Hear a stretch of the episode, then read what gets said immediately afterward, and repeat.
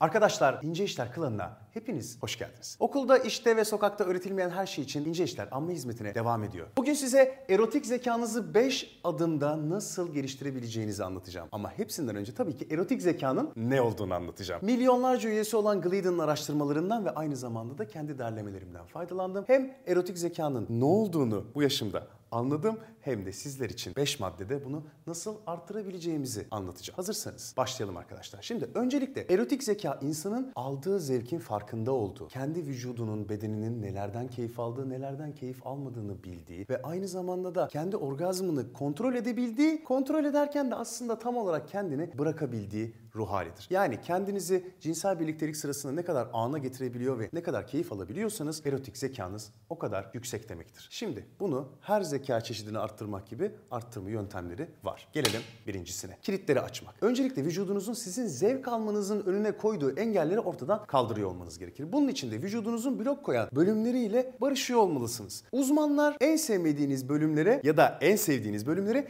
dominant elinizle mektup yazmanızı, öbür o yazdığınız bölümlerden de dominant olmayan elinizle cevap yazmanızı söylüyorlar. Böylelikle hem vücudunuzun o bölümüyle iletişim kurmuş hem de o bölümünü aslında anlayacak empati düzeyine ulaşmış oluyorsunuz. Tavsiye uzmanlardan burada amaç vücudunuzun nelerden keyif alıp nelerden keyif almadığını fark etmek. Unutmayın böyle davranın. Ve gelelim ikinciye. Senkrondan. Hocamın çizdiği gibi burada bir walkie talkie var. Aslında burada gerçekten vücutların, bedenlerin konuşuyor olması gerekiyor. Yani senkronlanmak aslında sizin kendi başınıza yaptığınız bir aktiviteyi iki kişi yapmanın farkına varmanız demek. Peki gelelim senkronlanmanın tam olarak nasıl yapılabileceğine. Mike Lowsa da bir psikoterapist kendisi. Sexual Somatic Psikoterapist ünvanı. Mike Lowsa da diyor ki kadınlar bundan hoşlanır, erkekler bundan hoşlanır klişeleri yerine o ana kendinizi getirip partnerinizin o anda yaptığınız hareketlere ya da söylediğiniz şeylere nasıl cevap verdiğini gözlemliyor olmanız gerekir diyor. Yani burada herhangi bir kadının ya da herhangi bir erkeğin değil o anda partnerinizin nelerden keyif aldığını keşfetmek ve bu şekilde senkronlanmak. Dolayısıyla tantrik yöntemler tabii ki işe yarayabilir ama en iyi yöntem partnerinizin yaptığınız şeylere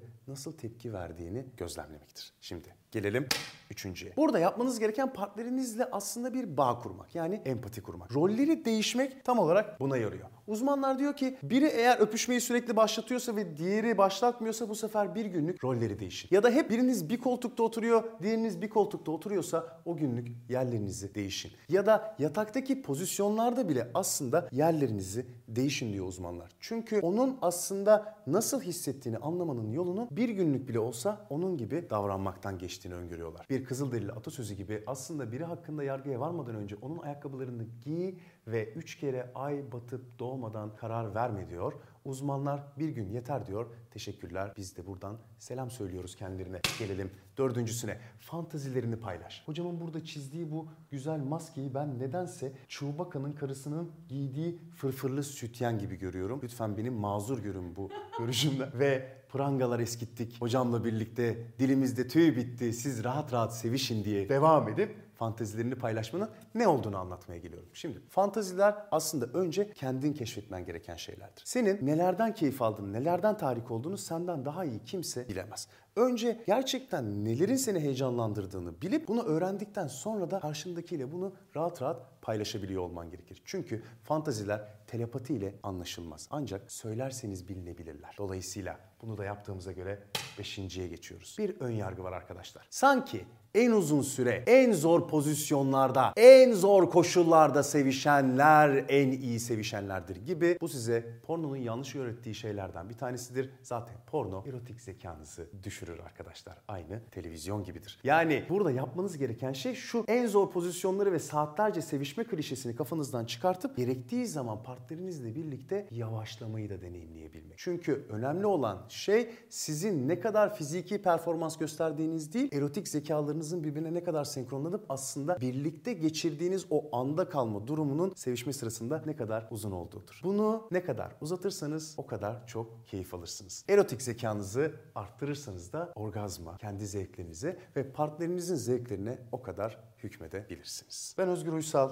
Bizi Instagram'da takip etmeyi, beğenip paylaşmayı unutmayın arkadaşlar. Dersimiz bitmiştir. Bu işler ince işler. Sevgiler.